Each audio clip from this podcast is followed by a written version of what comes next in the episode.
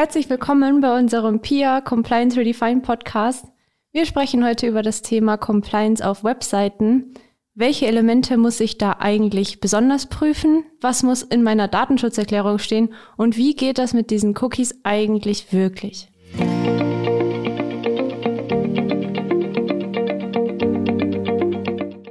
Mit dabei habe ich heute eine altbekannte Stimme, den Timo, unseren Geschäftsführer bei Valvisio. Hallo. Und ich, Vanessa.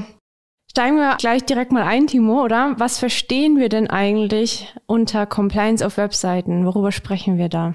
Naja, bei Compliance geht es ja allgemein um die Einhaltung von Regularien, sei es jetzt Gesetze, Normen, selbst auferlegte Richtlinien, die man im Unternehmen vielleicht hat. Und auf Webseiten sprechen wir natürlich vor allem wieder um den Datenschutz. Äh, Datenschutz sind wir da unterwegs dass wir uns eben hier auch regelkonform verhalten und die Daten der Besucherinnen und Besucher auch regelkonform verarbeiten. DSGVO hast du angesprochen. Es gibt auch tatsächlich auch noch, sagen wir mal, das Telemediengesetz. Auch Urheberrecht kann natürlich eine Rolle spielen auf das Webseiten. Neue TTDSG gibt es da ja seit Ende letzten Jahres, was da auch viel Neues mit sich bringt. Auch Wettbewerbsrecht kann spannend sein und dann gibt es natürlich auch andere branchenspezifische Regelungen, auf die wir jetzt hier nicht im Speziellen eingehen. Aber das heißt, man sieht schon, dass es bei Compliance auf Webseiten immer eine individuelle Betrachtung ist. Also es kommt ganz wesentlich darauf an, was man auf dieser Webseite darstellt, was man anbietet, welche Funktionen man hat und welche technischen Mittel man natürlich nutzt. Was könnten denn so praktische Beispiele sein für Webseitenelemente, die compliance-rechtlich schwierig sein könnten? Naja, also bei Compliance rechtlich, das eine ist Compliance, andere ist rechtlich, aber wir haben hier tatsächlich die rechtlichen Anforderungen jetzt in dem Sinne wieder aus der DSGVO, die wir uns anschauen müssen.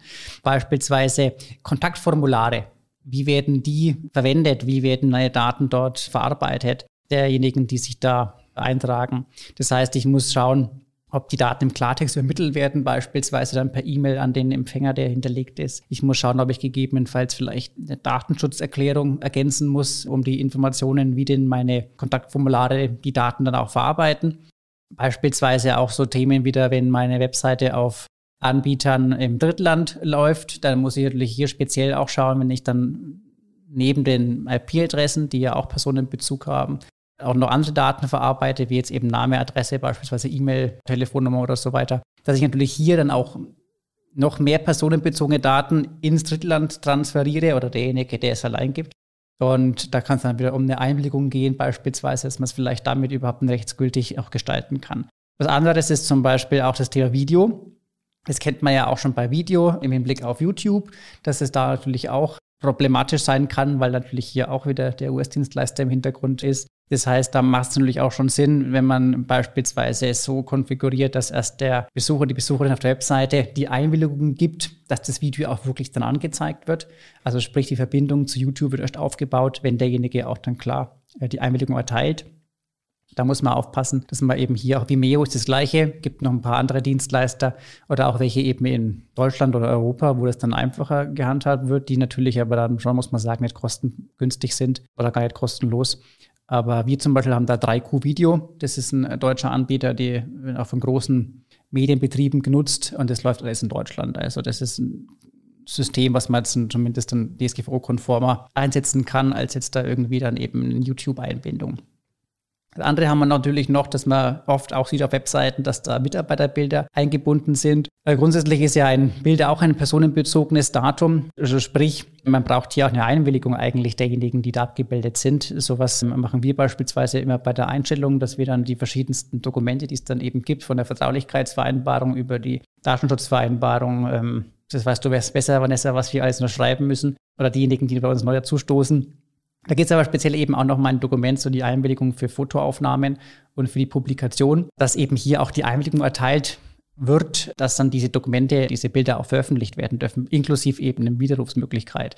Also sprich, wenn zum Beispiel jetzt auch ein Mitarbeiter ausscheidet, eine Mitarbeiterin, dann ist es so, dass natürlich gegebenenfalls derjenige, diejenige vielleicht gar Lust mehr hat, auf der Website zu erscheinen. Also sprich auch bei Gruppenbildern beispielsweise, wo halt dann vielleicht eine Mehrzahl an Leuten drauf ist, kann es natürlich sein, dass dann halt der eine beispielsweise das Unternehmen verlässt, dann habe ich aber das halt natürlich auch im Gruppenbild noch drauf. Also das heißt, da sollte man sich im Vorfeld überlegen, wie man sowas regeln möchte, dass man im schlimmsten Fall seine ganzen Corporate-Bilder, die man da gemacht hat, dann vielleicht äh, neu machen muss, was ja auch Kosten verursacht. Das heißt, es ist ganz wichtig, davor eine Einwilligung zu holen. Oder ein ganz aktuelles Beispiel bei einer Frau im Unternehmen, da war die mit der Maus im Unternehmen und haben da gefilmt, die Produktionsstätte, glaube ich, und halt das Büro. Und da habe ich dann auch gestern gefragt, als ich es mitbekommen habe, ob denn da dann auch gefragt wurde, ob man dann vielleicht überhaupt gefilmt werden möchte. Bei ihr war es das nicht, dass dann diejenigen bei ihr waren und gefilmt äh, haben.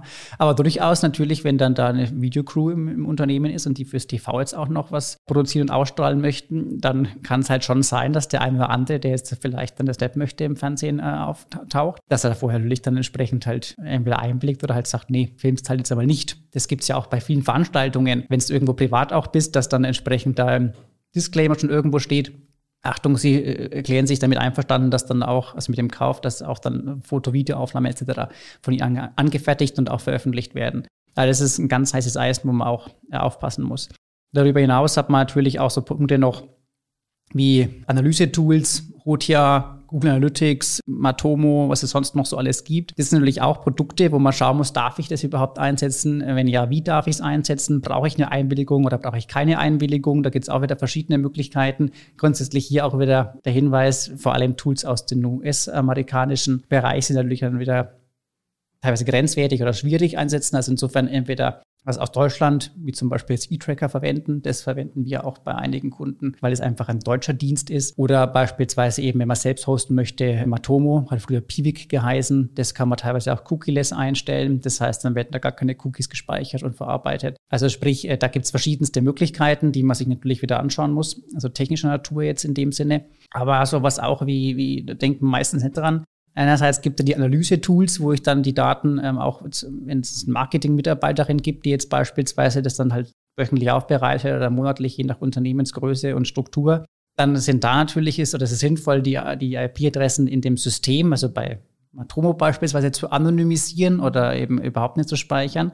Was man natürlich nicht vergessen darf, dass auch der Server auch Daten lockt, also auch ganz normal Zugriffslogs die es halt dann bei Apache oder Nginx gibt, die, da sind natürlich auch IP-Adressen drin. Also sowas kann man schon konfigurieren, dass die auch anonymisiert werden oder dass gar nicht getrackt wird, oder das getrackt ist der falsche Ausdruck, dass die überhaupt nicht erfasst werden.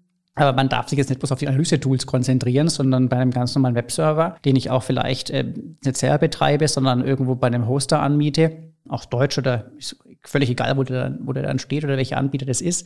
Da werden normalerweise die HTTP-Zugriffe ähm, letztlich aufgezeichnet und dann meistens auch, wenn man es eben nicht anders konfiguriert, die komplette IP-Adresse. Und was da das Problem ist, dass oft gar nicht eingestellt wird, dass diese Daten gelöscht werden. Also es kann sein, das habe ich schon auch als Öfteren gesehen in Projekten, da hat man dann schön darauf geachtet, dass dann das Analyse-Tool da mehr oder weniger sicher ist, aber man hat vergessen, dann das Log sich anzuschauen. Und als ich dann drin war, war das Log schon mehrere hundert Megabyte groß und es ging dann ins Jahr 1980 gefühlt. Also das heißt, da waren sehr, sehr, sehr, sehr viele IP-Adressen natürlich drin. Da denkt man gleich wieder an die Vorratsdatenspeicherung, die ja aktuell auch im Gespräch ist da, wo unser Minister Buschmann aktuell dabei ist, was Neues zu machen. Das heißt, das ist eine Vorratsdatenspeicherung letztlich, die ungewollt vielleicht sogar ist, aber wo durchaus datenschutzrechtlich sehr, sehr, sehr problematisch ist, weil man da eben nicht dran gedacht hat. Ich glaube, das Spannende bei Webseiten ist, was man auch oft nicht so auf dem Schirm hat, ist, dass, also was alles als personenbezogene Daten zählt. Also zum Beispiel, dass man an IP-Adressen denkt, ist jetzt vielleicht jemand, der technisch nicht ganz so versiert ist,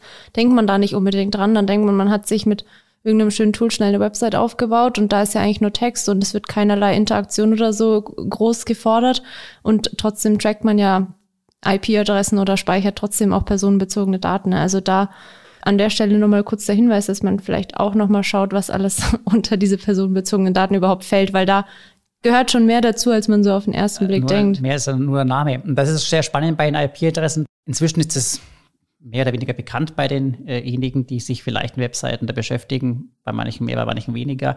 Aber wenn man es jetzt mal technisch, wir sind ja jetzt nicht bloß jetzt äh, Juristen hier, sondern auch tatsächlich äh, Techniker oder Informatiker in dem Sinne, wenn man sich mal technisch anschaut, ist natürlich schon spannend, auch da kann man gut philosophieren tatsächlich, wieso eine IP-Adresse überhaupt Personenbezug hat. Weil natürlich ist es eine Nummer, keine Ahnung, 138.597, ach 59 kann gar nicht sein, maximal 256, also 139.25.98.1 ist eine IP-Adresse beispielsweise vom Internetnutzer. Das heißt, da weiß ich gerade, wer dahinter steckt. Also der Provider, in dem Fall zum Beispiel, keine Ahnung, Telekom oder ähnliches, äh, wenn ich da das, den Vertrag habe, dann bekomme ich da halt beim Einwählen ins Internet diese IP zugeteilt, aber da weiß natürlich jetzt nur die Telekom, dass ich das bin und nicht irgendwie ein anderer. Also wenn jetzt beispielsweise Otto, wenn ich das einkaufe und dann sehen die meine IP-Adresse, die ich genannt habe und vergessen habe gerade wieder, dann wissen die ja, dass ich das Team Schusser bin in dem Sinne. Aber natürlich, was eben eine anonyme IP-Adresse ist, so, so heißt es letztlich im, im, im Informatikersprech. Äh, aber natürlich kann ich jetzt, wenn da Straftaten begangen werden, beispielsweise oder irgendwelche Hackerangriffe zum Beispiel, so Script-Kiddies, die dann vielleicht versuchen, sich da irgendwo einzuhacken, dann kann natürlich durch eine richterliche Anordnung diese IP-Adresse herausgegeben werden. Das ist ja auch das Thema eben beim ganzen Thema Vorratsdatenspeicherung, wo ja auch aktuell wieder in Diskussion ist, wie lange man sowas speichern kann, ob überhaupt und so weiter. Und dann weiß ich natürlich, ja gut, das war halt der Max Mustermann, der da gehackt hat. Und dann kann ich den im Prinzip dann da halt auch belangen. Deshalb hat man eigentlich früher mal gesagt, anonyme IP-Adressen, die sind natürlich eigentlich gar nicht so anonym, aber sie sind kein personenbezogenes Datum. Das hat sich dann mal geändert. Da gibt es ein Urteil auch, das kann man auch dann in die Shownote mal reinpacken, was eben sagt, naja, anonyme IP-Adressen sind halt doch schon auch personenbezogen, weil sie halt eben nicht anonym sind. Das andere sind statische IP-Adressen, die sind halt immer gleich. Vor allem Unternehmen haben die beispielsweise. Und die verändern sich eben nicht. Das hat den Hintergrund, dass Unternehmen vielleicht eigene Server betreiben oder was auch immer, was sie damit vorhaben. Das heißt, die IP-Adresse vom Unternehmen, bei uns zum Beispiel auch am Standort, wo wir jetzt dann zum Beispiel unseren Internetvertrag haben, da haben wir eben eine IP-Adresse, die ist immer gleich, die verändert sich nicht. Da kann es sein, dass beispielsweise auch wenn man größere Adressblöcke hat, dann auch der Name des Inhabers in öffentlichen Verzeichnissen, also die, RIPE beispielsweise ist da derjenige oder diejenige, die die IP-Adressen für Europa unter anderem verwaltet. Und da kann man in der RIPE-Suche, ganz, also RIPE.com, kann man ganz normal oben eingeben, die IP-Adresse des Unternehmens beispielsweise. Und wenn man Glück hat und es ist ein größerer IP-Adressblock, dann sieht man eben, wem gehört die IP-Adresse eigentlich. Das heißt, es ist jetzt in dem Sinne nicht nicht nur nicht, also nicht nur statisch, sondern es ist auch tatsächlich eben frei zugänglich, diese Information.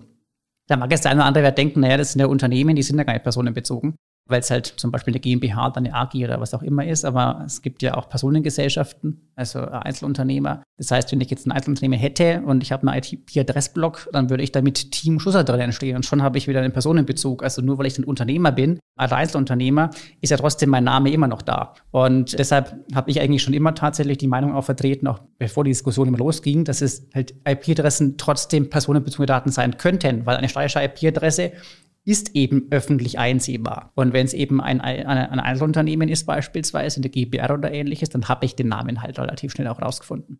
Vielleicht, vielleicht sollten wir noch so einen Technik-Podcast ja, ja, machen. Macht Spaß. das ist auch unser, so. unser, unsere Kombination Check und Legal genau das Spannende, weil natürlich die einen kennen die Seite, die anderen kennen die andere Seite, aber das zu verknüpfen ist natürlich genau das, was, was uns ja auch dann mit auszeichnet, weil wir eben beide Ebenen damit kombinieren und das ist eben das auch, was Spaß macht. Ja, ich war jetzt ganz still, mein Kopf hat hier mitgerattert und mit überlegt. Hast mich ein bisschen aus der Fassung gebracht. Ja, zu viel Technik. ja, doch, aber ich glaube, ich habe es schon halbwegs verstanden. Worüber wir, ich eigentlich jetzt mit dir sprechen wollte und was wir auch immer wieder angesprochen haben schon am Anfang, ist diese Einwilligung und auch diese Cookies vor allem. Da jetzt quasi gleich der nächste Technik-Werbeblock schon fast. Was sind denn Cookies überhaupt? Gut, da werde ich nicht ganz so technisch tatsächlich, sondern es nur, nur allgemeingültig ein bisschen behandeln. Cookies sind letztlich kleine, kleine Datenpakete, kleine Schnipsel, die auf der Webseite eingebunden werden, die dann auch teilweise eben auf den äh, Rechnern derjenigen, die darauf zugreifen, auch dann gespeichert werden. Das ist ja genau das Problem, um zum Beispiel auch Daten zu speichern. Also in dem Shop, wenn ich da jetzt einkaufe, also bei otto.de, wenn wir wieder bleiben, dann lege ich Sachen in den Warenkorb, dann schließe ich vielleicht meinen Browser aus Versehen oder gewollt dann ist der geschlossen, der Browser. Das heißt, normalerweise ist diese Sitzung zwischen otto.de und meinem Betriebssystem oder meinem Rechner in dem Sinne getrennt. Die ist nicht mehr aufrechterhalten, die gibt es gar nicht mehr. Wenn ich natürlich aber meinen Browser wieder öffne und ich gehe auf otto.de, dann ist es im besten Fall aus Nutzersicht so, dass dann halt mein Warenkorb nicht gelöscht wird sehr blöd, wenn ich dann da wieder alles einkaufen muss oder wieder alles reinlegen muss, wenn es einige Artikel vielleicht waren. Und dafür werden unter anderem eben Cookies verwendet. Das heißt, im Prinzip wird eben auf dem Rechner gespeichert, was ist denn da jetzt auf der Webseite gegebenenfalls passiert, was möchte der Nutzer vielleicht wieder an Informationen vielleicht wieder preisgeben, damit es eben nutzerfreundlicher ist. Und das gibt es für verschiedenste Themen. Eben Warenkorb, Login-Daten beispielsweise ist auch immer so ein Punkt, wieso man sich eigentlich auch abmelden sollte auf Webseiten, wenn man irgendwo aktiv ist weil eben diese, diese Login-Session noch aktiv sein kann. Also bei Facebook zum Beispiel oder so ist das, ähm, oder bei Online-Banking weniger. Die drehen das nach einer gewissen Zeit, aber es gibt genug Webseiten, wo man eben eingeloggt bleibt. Und das ist im Prinzip nichts anderes als ein Cookie, der gesetzt wird. Ist natürlich durchaus ein bisschen sicherheitstechnisch, also wer hat weniger mit Datenschutz was zu tun, sondern eben IT-Sicherheit vielleicht schwierig, wenn man dann da entweder seinen Rechner teilt mit jemand anderes und dann kann der auf irgendwelche Daten zugreifen, wo man vielleicht nicht möchte. Oder aber auch im Hinblick auf Tracking, wenn man dann gleich weiterkommen eben, wenn bei, bei, bei Facebook kann man es nur empfehlen, tatsächlich sich da immer auszuloggen, wenn man das nutzt, weil wenn man eben eingeloggt bleibt, dann kann es eben durchaus sein, dass dann durch diesen Facebook Pixel, das ist so ein Add-on von, von Facebook für Marketingtreibende, dass dadurch dann auch nicht ich persönlich identifiziert werde. Also derjenige, der die jetzt betreibt, bekommt dann nicht meinen Namen vielleicht zu Gesicht, aber das können eben Daten besser ausgespielt werden. Also im Prinzip dieses Marketinginstrument, dass ich eben zielgenaue Werbung auch generieren kann bei demjenigen oder bei derjenigen, die es auch dann eben vielleicht interessiert. Deshalb ist da immer sehr sinnvoll, sich dann auch bei sowas auszuloggen. Ansonsten wird man halt wirklich verfolgt. Und das sind genau diese, diese die Marketing-Cookies oder diese Third-Party-Cookies, die eben implementiert werden, dass man eben personalisierte Werbung bekommt beispielsweise. Das heißt, wenn ich dann auf YouTube irgendwo bin und dann kann es eben sein, dass ich da, da irgendwas anschaue und plötzlich bekomme ich auf allen Webseiten, die dann vielleicht auch noch Google AdSense ein, so heißt das, eh, glaube ich, inzwischen oder gibt es andere Anbieter auch noch, dass dann da überall die gleiche Werbung zum gleichen Thema, also nicht gleiche Werbung, aber zumindest das gleiche Thema irgendwie wieder aufgerufen wird. Also, keine Ahnung, mal AIDA-Werbung angeschaut und dann plötzlich kommen die Kreuzfahrten überall. Oder Schuhe oder ähnliches. Das heißt, das ist dann genau der Punkt, dass dann eben da über, über diese Third-Party-Cookies entsprechende Daten generiert werden, gespeichert werden, um dann eben auch den Nutzer vermeintlich eigentlich wieder dann vielleicht äh, besser informieren zu können, was auf der einen Seite zwar richtig ist, auf der anderen Seite natürlich schon auch Datenschutz rechtlich vielleicht problematisch oder was halt nicht von jedem gewollt ist, das muss man eben sagen. Ist, glaube ich, auch, wenn ich es richtig verstanden habe, bei diesen ganzen In-App-Browsern der Fall, dass ja, die ja. auch nämlich alles mittracken. Also auch da quasi, wenn man, manchmal kriegt man ja auf Instagram oder Pinterest oder so, das sind so meine Apps, Werbung, wo man dann irgendwie sich einen Shop anschaut oder so. Auch da quasi das immer am besten auch mal in einem extra Browser öffnen lassen, einmal den Schritt extra gehen, weil sonst nämlich wirklich alles mitgetrackt wird, inklusive glaube sogar inklusive Tastaturanschlag und ja, so ja, teilweise. sollte man schon also, aufpassen, was man da eingibt oder sich irgendwo einloggt, weil natürlich, wenn der Browser von dem Unternehmen implementiert wird, von der App, dann kann es natürlich schon sein, dass die technischen Details dann auch da mit implementieren, dass die gegebenenfalls eben dann so kilogartig mit unterwegs sind. Das gibt es auch sowas. Also das ist jetzt nicht irgendwie utopisch, sondern äh, sowas äh, kann es eben auch geben. Also Cookies sind, nochmal kurz, um das hier abzurunden, dieses Thema, sind kleine Nutzerdatenpakete, die gespeichert werden. Im positiven Fall, dass man eine schönere User Experience hat. Im neutralen Fall, sage ich mal, wenn es darum geht, besseres Marketing machen zu können, aber eben auch im, zumindest für die Nutzer, also für die Verbraucher, Privatpersonen, negativen Fall, wenn man halt über mehrere Webseiten hinweg dann echt getrackt wird, um halt personalisierte Werbung zum Beispiel zu erhalten, da wird dann schon ganz schön viel gesammelt und gespeichert.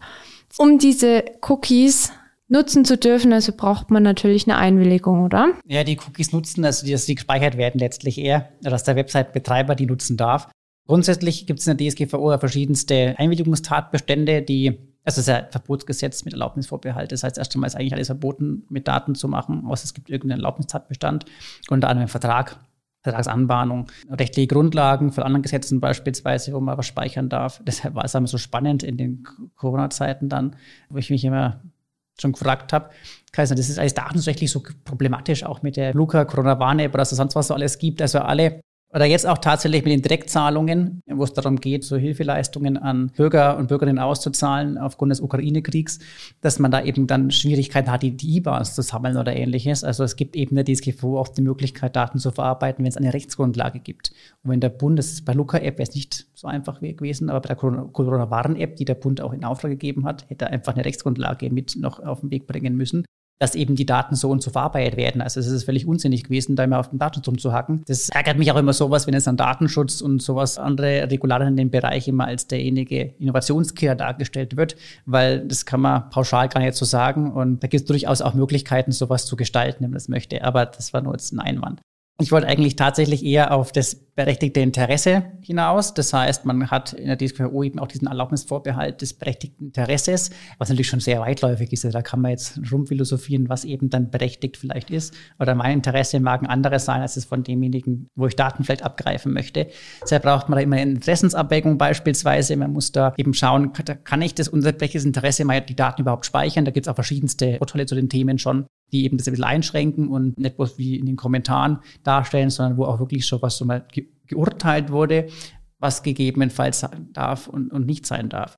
Aber es geht eben auch die Einwilligung. Das heißt, natürlich kann ich von jedem eine Einwilligung einholen, zu sagen, darf ich die Daten überhaupt verarbeiten? Das heißt, auf meiner Webseite mache ich dann eben, das kennt man inzwischen, diesen Cookie-Banner, wo jeder wegklickt und gar nicht weiß, was es eigentlich ist oder was passiert. Und da gibt es im besten Fall, gibt es eben einen, oder das ist im besten Fall, im, im rechtsgültigen Fall gibt es einen Akzeptieren und auch einen Ablehnen-Button. Und der Ablehnen-Button, der darf eben auch nicht klein und grau sein. Und der, der, der Akzeptieren ist groß und grün, dass ich gar nicht irgendwie dann ähm, auf die Idee komme, vielleicht nochmal zu suchen, sondern die müssen halt genauso identisch auch sein. Oder meinetwegen rot und grün oder schwarz und schwarz. Also das ist halt wirklich auch der, der, Verbraucher, die Verbraucherin die Möglichkeit erhält, das auch transparent zu sehen, was, was mache ich da eigentlich. Und das ist nichts anderes als eine Einwilligung, wo ich erteile, dass dann eben zum Beispiel so ein Cookie geladen werden kann. Das heißt, diese Cookie-Banner sind tatsächlich eigentlich, wenn sie korrekt konfiguriert sind, nichts anderes als eine technische Sperre, dass diese ganzen Plugins oder Tracking-Cookies, äh, Tracking-Codes, die ich einbinden kann, erst geladen werden,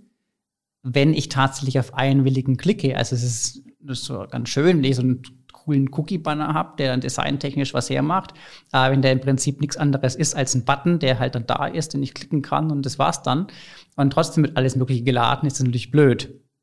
Also nicht nur blöd, es ist halt tatsächlich auch dann äh, schwierig, weil es halt ein Verstoß gegen die DSGVO ist. Also sowas haben wir auch echt tatsächlich schon oft gesehen, dass der Cookie-Banner, wenn der implementiert und es ist völlig egal, wo du draufklickst, es funktioniert sowieso nichts. Es schaut zwar schön aus, im besten Fall heißt ja, vielen Dank für Ihre Einwilligung. Oder eben noch schlimmer dann eigentlich bei, bei Ablehnen, dann denkst du, du hast abgelehnt, aber im Hintergrund wird trotzdem alles klar. Also das ist, weiß ich gar nicht. Also wenn man Website-Programmierer oder, oder Agentur ist, da braucht man jetzt kein Jurist sein, um, um zu sehen, wenn ich so einen Banner für meinen Kunden einbaue und ich klicke auf Ablehnen und das YouTube wieder lädt trotzdem, dass es eigentlich nicht funktionieren darf. Also das ist, ist nichts Besonderes. Sollte man schon unter Grundwissen auch sowas eigentlich tatsächlich äh, abstempeln können. Und insofern ist es nichts anderes als eine Schranke, eine technische Schranke. Also dieses ganze Technikzeug, ich finde es schon ganz spannend, aber es bringt mich jedes Mal aus dem Konzept, ganz schlimm. Ähm, ja, das machen wir gar nicht so oft hier tatsächlich nee. bei uns, oder mache ich den Christen eigentlich wir, ähm, was du schon gesagt hast, immer wieder ist das die Zustimmung, dass ich diese Cookies nutzen darf oder halt die Informationen entsprechend verarbeiten darf, unbedingt vor der eigentlichen Verarbeitung erfolgen muss. Also man kann nicht quasi einfach das YouTube-Video schon mal laden und die ganzen Daten quasi sammeln, speichern, am besten Fall an YouTube weiterleiten und dann hoffen, dass der User Ja klickt. sagt oder halt Nein sagt und dann, ja, weiß auch nicht, was dann ist. Hat man einen Widerspruch.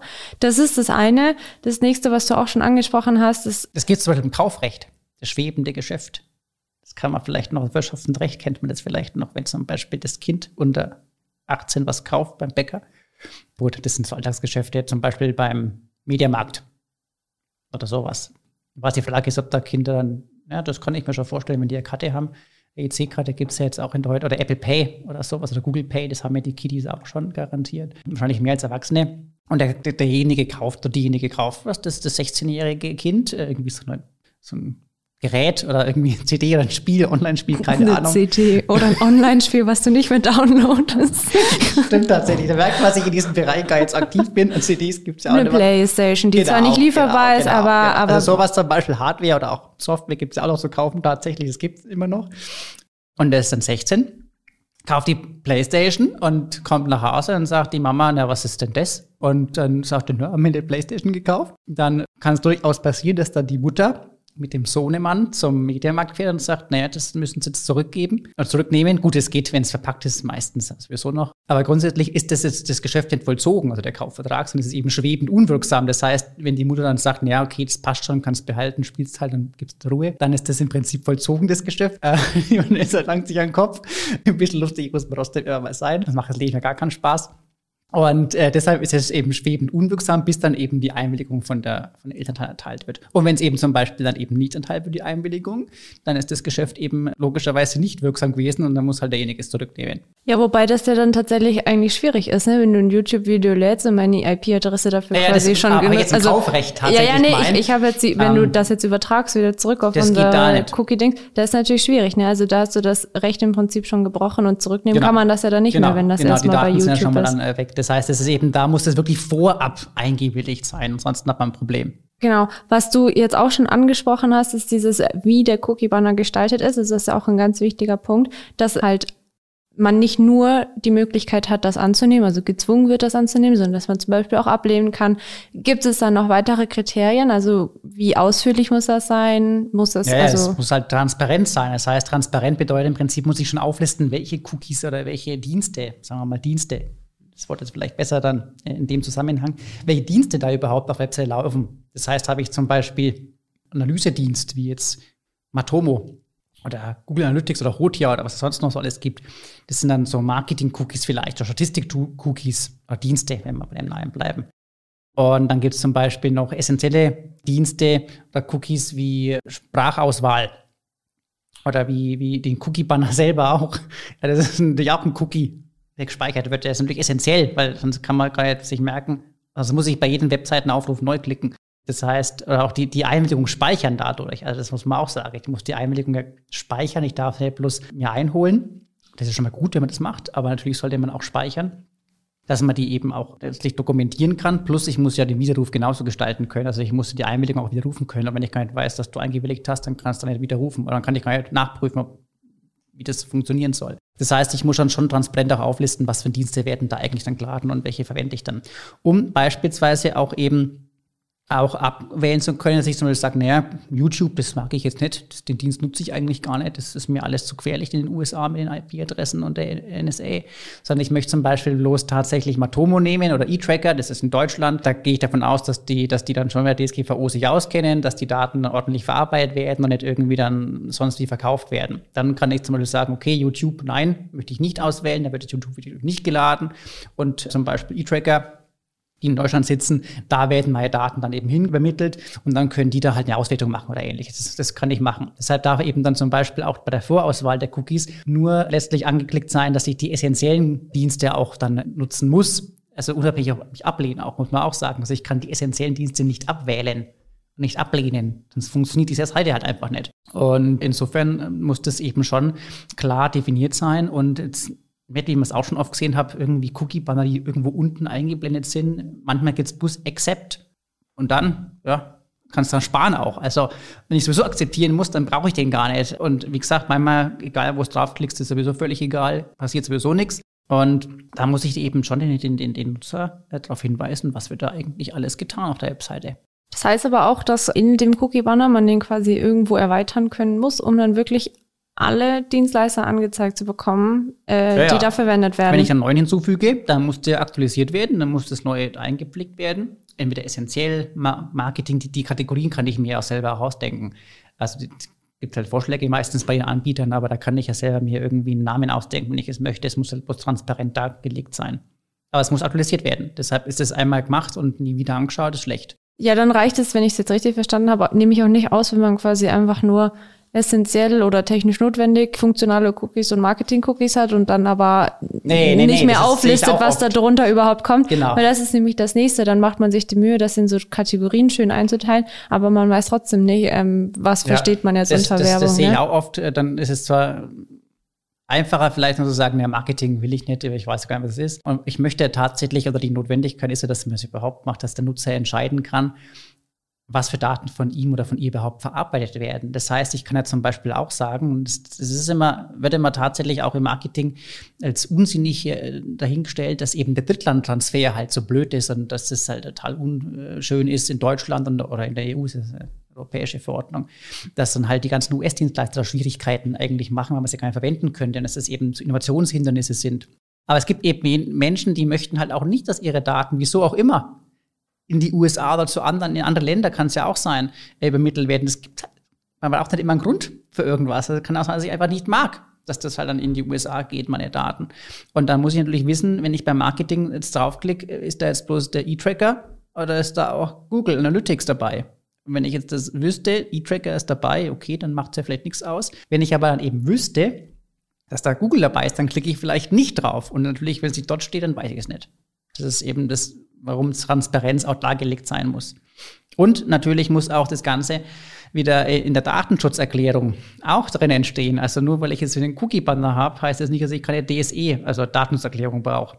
Die muss natürlich auch identisch sein. Also es, es ist ungünstig, wenn in der Datenschutzerklärung Sachen drinstehen, Also wenn mehr drin steht, okay, ist nicht ganz so schlimm, aber wenn weniger drin steht, als es äh, verwendet wird an, an Diensten, ist es natürlich ungünstig, freundlich ausgedrückt. Das heißt, ich sollte schon immer, auch wenn ich da Sachen ändere oder die Agentur darauf hinweisen, sagen, wenn ihr irgendwelche Sachen ändert, prüft oder lasst prüfen durch einen Datenschutzbeauftragten oder wem auch immer, das auch tatsächlich abgeglichen mal ist, dass ich eben nicht im Cookie-Banner Sachen habe, die in der DSE nicht sind oder umgekehrt. Oder in beiden gar nicht. Das gibt's auch, dass irgendwas Neues installiert wird und dann ja, ist installiert, dann funktioniert's, aber halt nicht rechtsgültig. Das heißt, ich muss auch die Datenschutzerklärung entsprechend aktuell halten und ich muss die natürlich auch dann verlinken, dass ich dann eben nicht erst auf Akzeptieren klicke, oder klicken muss. Und dann kann ich auf die Datenschutzerklärung, weil die Datenschutzerklärung ist ja im Prinzip nichts anderes als die Bereitstellung von Informationen im Hinblick auf die Informationspflichten, die ich hatte, also Artikel 13, 14 DSGVO. Nee, nee, Timo, du stimmst ja erstmal zu und danach kannst du dir angucken, was das Übel ist, was du gekauft ja, ja, hast. Eben, das ist eben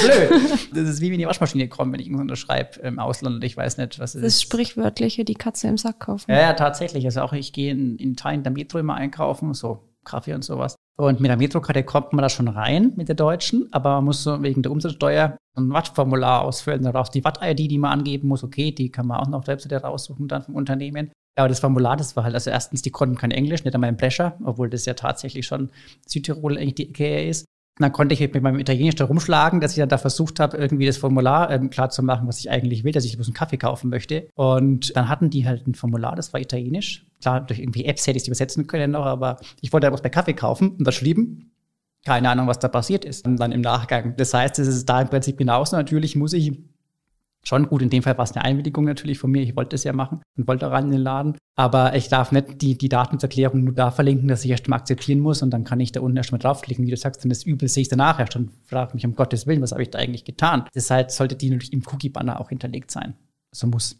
Ganz wichtig tatsächlich auch Cookies ist das eine, ne? aber auch die technischen Gegebenheiten. Also wir hatten vorhin auch von diesen Server-Logs und so. Und da ist natürlich auch die Frage, wenn in der DSE dann drin steht, das wird irgendwie 30 Tage gespeichert und im Endeffekt wird das nie gelöscht. und du hast seit Einrichtung deiner Website 1995 alles aufgezeichnet. Gut, damals gab's DSGVO noch nicht, aber ähm, trotzdem, ne, auch das sind halt Sachen, wo man sagt, müsste man mal überprüfen, ob das technisch tatsächlich überhaupt so abläuft, wie das, was da drin steht. Also es reicht nicht nur, quasi einfach eine Vorlage rauszukopieren und dann schön seine Anbieter mit Kontaktadressen reinzukopieren, sondern da hat man schon individuell nee, auch ein bisschen gesehen habe, tatsächlich, also mir dreht es dann den Markenschema um, wenn ich auf Webseiten gehe und ich sehe die Datenschutzerklärungen. Ich schaue mich schon gar nicht mal an, ich möchte mich schon gar nicht mal anschauen eigentlich, was ich auch schon oft eben gesehen habe, dass dann vor allem Unternehmen, die jetzt keinen Datenschutzbeauftragten haben, keine Inhouse-Juristenabteilung oder ähnliches, die kopieren sich dann Datenschutzerklärungen von anderen Webseiten. Gut, da kann man jetzt streiten, ob das urheberrechtlich problematisch ist. Das ist aber ein anderer Punkt. Aber auf der anderen Seite, oder lizenzrechtlich, äh, wenn zum Beispiel Webseiten oder DSE sind von Anwälten, die erstellt wurden, das ist der andere Punkt. Aber äh, was viel schlimmer ist, dann wird es kopiert, Copy and Paste und wirklich Copy and Paste. Das war's dann. Und dann ist die Erklärung von Otto zum Beispiel auf der Webseite von mustermann.de mit den ganzen Kontaktdaten und mit den ganzen Cookies von Otto. Und dann hat man halt eine, dass man eine hat. Und das habe ich dann. Und am besten steht noch otto.de. Ja, ja, das habe ich tatsächlich. Das habe ich schon gesehen, dass da wirklich eine Datenschutzerklärung gab. Das war ja schon mal toll, dass man sich da überlegt hat. Oder überlegt ist der falsche Begriff, dass man eine kopiert hat. Und dann war da halt wirklich ein anderer Firmenname dran gestanden. Ja. Das lassen wir mal so stehen. Das ist dann aber nicht nur datenschutztechnisch ein bisschen schwierig, muss ich sagen. Also das nee, ist das dann ist intellektuell auch problematisch. so böse das klingt. Dass man Copy und Paste macht, das ist ja die eine Sache, aber man muss es schon auch ein bisschen vertuschen können. Ne? Ja. Na gut. Im Prinzip, ich habe jetzt eine Frage noch mitgebracht, aber die hast du jetzt immer wieder schon angesprochen, so mit den Dienstleistern. Gibt es da Dienstleister, die ich nutzen darf, auch ohne Zustimmung? Also gibt es Programme, die quasi Daten über mich sammeln, aber wofür man keine Einwilligung braucht. Ja, da streiten sich ein bisschen die Leute drüber. Also es gibt Matomo zum Beispiel, kann man Cookie-less einsetzen, die verwenden dann eben andere Techniken. Also was wie Browser-Fingerprinting gibt es auch noch, da braucht man auch keine Cookies weil die mal alles dann kombinieren, dann weiß man alles über den Nutzer, die Nutzerin. Das ist halt ganz toll, aber eben auch sehr problematisch. Aber es gibt tatsächlich, wo man dann mit dem berechtigten Interesse schon mehr oder weniger argumentieren kann. Das ist also vor allem beim Atomo, da gibt es auch von den ein oder anderen Datensbehörden die Aussage, dass es in Ordnung ist. Wobei es auch spannend ist, die 16 in Deutschland haben da auch unterschiedliche Meinungen tatsächlich zu. Also wenn es in Bayern sitzt, dann hast du vielleicht Glück und in NRW sollst es vielleicht lieber lassen. Also mal nur Beispiele, die Bundesländer, aber das, das, ist, das ist durchaus so, dass dann unterschiedliche Datenschutzbeauftragte äh, unterschiedliche Meinungen pflegen, nicht bloß jetzt im äh, Ausland, sondern, oder nicht länderübergreifend bloß, sondern eben auch bundeslandübergreifend. Und also Matomo zum Beispiel, vor allem, weil da der Vorteil ist, dass die noch selbst gehostet wird. Das heißt, es ist kein Dienst, den ich irgendwo einkaufe wie den E-Tracker, der übrigens auch cookie-less arbeiten kann und man den durchaus dann auch gegebenenfalls, also muss man sich nochmal anschauen vielleicht individuell, aber den man wahrscheinlich auch eben ohne Einwilligung betreiben kann. Wie gesagt, Disclaimer, das muss man sich im Einzelfall anschauen. Und äh, Matomo ist aber eben der große, große Vorteil, dass ich ihn auf dem eigenen Server noch installieren kann. Das heißt, ich betreibe den Dienst auch noch selber. Das ist dann immer noch besser, als wenn ich dann irgendwie, dann habe ich keine Auftragsdatenverarbeitung mehr. Oder kommt auch darauf Kein externen Verarbeiter mehr. Ja, nur noch einen Hoster zumindest. Weil den, also ich betreibe meistens keinen eigenen Webserver, also der mir gehört. Und wenn, dann, dann, dann habe ich so einen virtuellen vielleicht, dann habe ich den bei Strato oder sowas vielleicht. Dann ist der bei trotzdem noch, wo Strato auch noch darauf zugreifen kann. Also wenn, dann brauche ich schon im Prinzip einen eigenen Server im eigenen Rechenzentrum oder in einer Co-Location zumindest mit einer eigenen Technik dahinter. Und insofern, das ist immer noch der große Vorteil, dass ich dann eben einen Auftragsverarbeiter weniger habe. Aber die Großen in den jeweiligen Drittländern sind natürlich sehr, sehr problematisch. Da gibt es ja auch teilweise, also also USA noch harmlos. Es gibt ja tatsächlich auch sowas wie, ohne dass ich Indien diskreditieren möchte, aber es gibt tatsächlich auch Tools aus Indien, Nepal und so weiter, wo man auch dann mehr Spracheprobleme hat.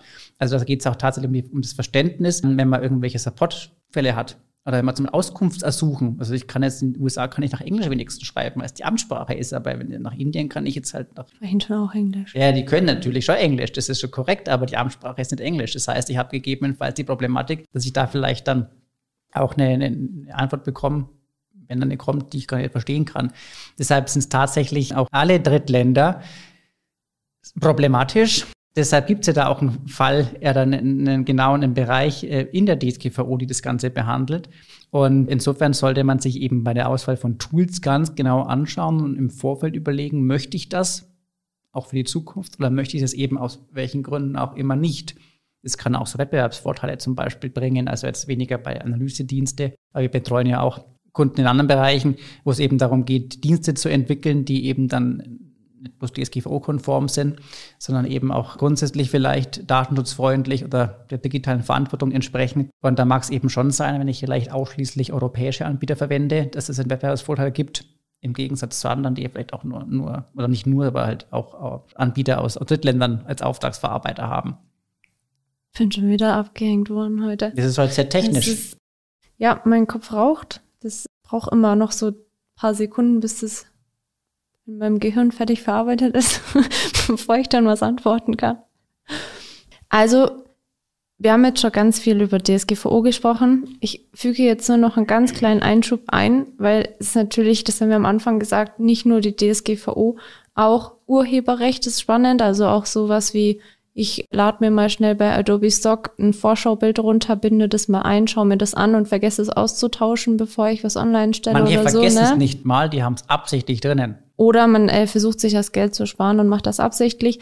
Auch das ist natürlich was, also glaube ich, vielleicht in meiner Naivität, ich weiß es nicht, seltener vorkommt mittlerweile als früher. Ja, ja. Aber auch das ist natürlich ein wichtiger Punkt. So, und auch, also da gibt es natürlich noch mehrere Gesetze, die natürlich auch beachtet werden müssen auf Webseiten, aber das Thema DSGVO ist schon eins der allergrößten. Kurze Zusammenfassung nochmal so, dann kannst du auch gleich nochmal sagen, ob ich das jetzt alles hier richtig verstanden habe in den ganzen technischen Sachen. Ja, hoffentlich. Wenn wir über Webseiten sprechen, müssen wir darauf achten, dass wir alle relevanten Gesetze beachten. Also nicht nur die DSGVO, sondern eben auch zum Beispiel Urheberrecht, das TTDSG, Wettbewerbsrecht und andere branchenspezifische Regelungen. Es ist tatsächlich so, dass viele von diesen modernen, coolen und interaktiven Elementen vorher einer Zustimmung bedarf, also dass ich einen Cookie setzen darf. Dafür brauche ich eine Erlaubnis, weil nämlich Cookies so kleine Datenpakete sind, die Nutzerdaten speichern und bei Third-Party-Cookies tatsächlich auch mit anderen Webseiten bzw. anderen Unternehmen teilen. Und das ist natürlich grundsätzlich nicht erlaubt, wenn man das nicht erlaubt. so einfach gesagt. Wichtig ist auch, dass man die Datenschutzerklärung regelmäßig überprüft und auch aktualisiert, wenn man andere Dienste einsetzt, dass das sich eben, genau, dass da keine Unterschiede gibt. Und dass die Datenschutzerklärung auch wirklich auf das Unternehmen ist. individuell äh, zugeschnitten ist und nicht einfach nur Copy und Paste von was anderem kopiert worden ist, weil darum geht's nicht, sondern es geht darum, transparent zu machen, was auf der Webseite passiert und das ist nun mal was Individuelles. Dann an der Stelle noch zwei Hinweise. Das eine ist ein Hinweis auf unserem Podcast zum internationalen Datentransfer. Da haben wir jetzt ganz viel drüber gesprochen, wenn es um US-Dienste geht oder auch andere Länder. Lieblingsthema. genau, auch andere Länder ist nicht nur die USA, aber natürlich ist halt mit Google und Meta und so weiter ganz viel aus den USA. Da gerne reinhören, warum das Ganze so ein bisschen kritisch ist, erläutern wir da ausführlich und ich glaube auch nicht ganz so technisch. Und das, der zweite Hinweis ist, wenn du ein Gründer oder eine Gründerin bist und das jetzt gehört hast, weil du vielleicht gerade dabei bist, dir eine Webseite aufzubauen für dein Unternehmen und du hast eigentlich noch gar keine Ahnung, was so compliance-technisch sonst noch so abgeht, dann hör dir doch unsere zwei Folgen, die wir speziell für Startups gemacht haben, wo wir nämlich beschreiben, was ist eigentlich Compliance, wie kann man das integrieren, wie kriegt man das bereits in die Gründungsphase rein, was kann ich da einfach machen, um mich an dieses Thema ranzuwagen. Oder vielleicht tatsächlich noch ein Hinweis von mir dann auch, wenn es auch gerne Themen gibt, die wir mal besprechen können im, im Podcast hier, die vielleicht interessant sind für den einen oder anderen, dann auch gerne da eine Info reingeben. Wenn es reinpasst und Spaß macht, das Thema, dann können wir es auch gerne behandeln und können uns dann auch mal über Wünsche entsprechend austauschen, äh, über die verschiedensten Themen, die da gegebenenfalls vielleicht auch bei uns gar nicht im Kopf rumschwirren. Wen dieses ganze Thema mit dem Tracking und Cookies und Internetnutzung und so weiter interessiert, da kommt bald auch noch ein Podcast dazu, zu den neuen EU-Gesetzen, die da nämlich verabschiedet werden oder in Planung sind zumindest. Da schon mal der kleine Teaser dazu. Es wird ganz spannend werden. Auch mega aktuell, was wir da diskutieren. Ja, in dem Sinne, vielen Dank fürs Zuhören. Ich verabschiede mich. Die nächsten Folgen, da ist, glaube ich, wieder mein Kollege Christian mit an Bord und ich möchte dann wieder irgendwann dazu schalten. Vielleicht im neuen Jahr. Dann. Genau. dann von mir auch Tschüss und bis zum nächsten Mal. Tschüss. Tschüss.